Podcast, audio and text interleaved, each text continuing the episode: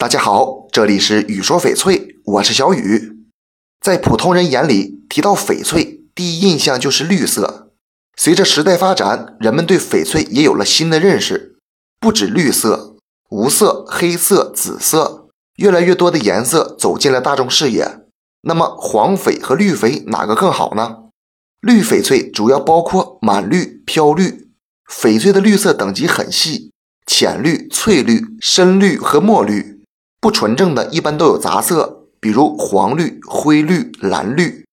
黄色是翡翠的次生色，往往结构松散，通透度不高，显得浑浊模糊。较好的是栗子黄、鸡油黄和柠檬黄，一般产量不多，种水好点的，冰种以上就很稀少了。物以稀为贵，所以质量上等的黄翡收藏价值很高。虽然翡翠以绿为贵，但是档次高的黄翡并不比绿翡翠差。冰种以上的黄翡也可以卖到几百万，品质普通的一般几百到几千。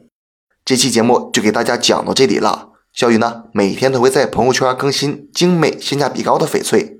如果你想了解更多翡翠知识或者翡翠鉴定，我都可以帮到你。通过主页就可以找到我，点关注不迷路。那咱们就下一期再见了。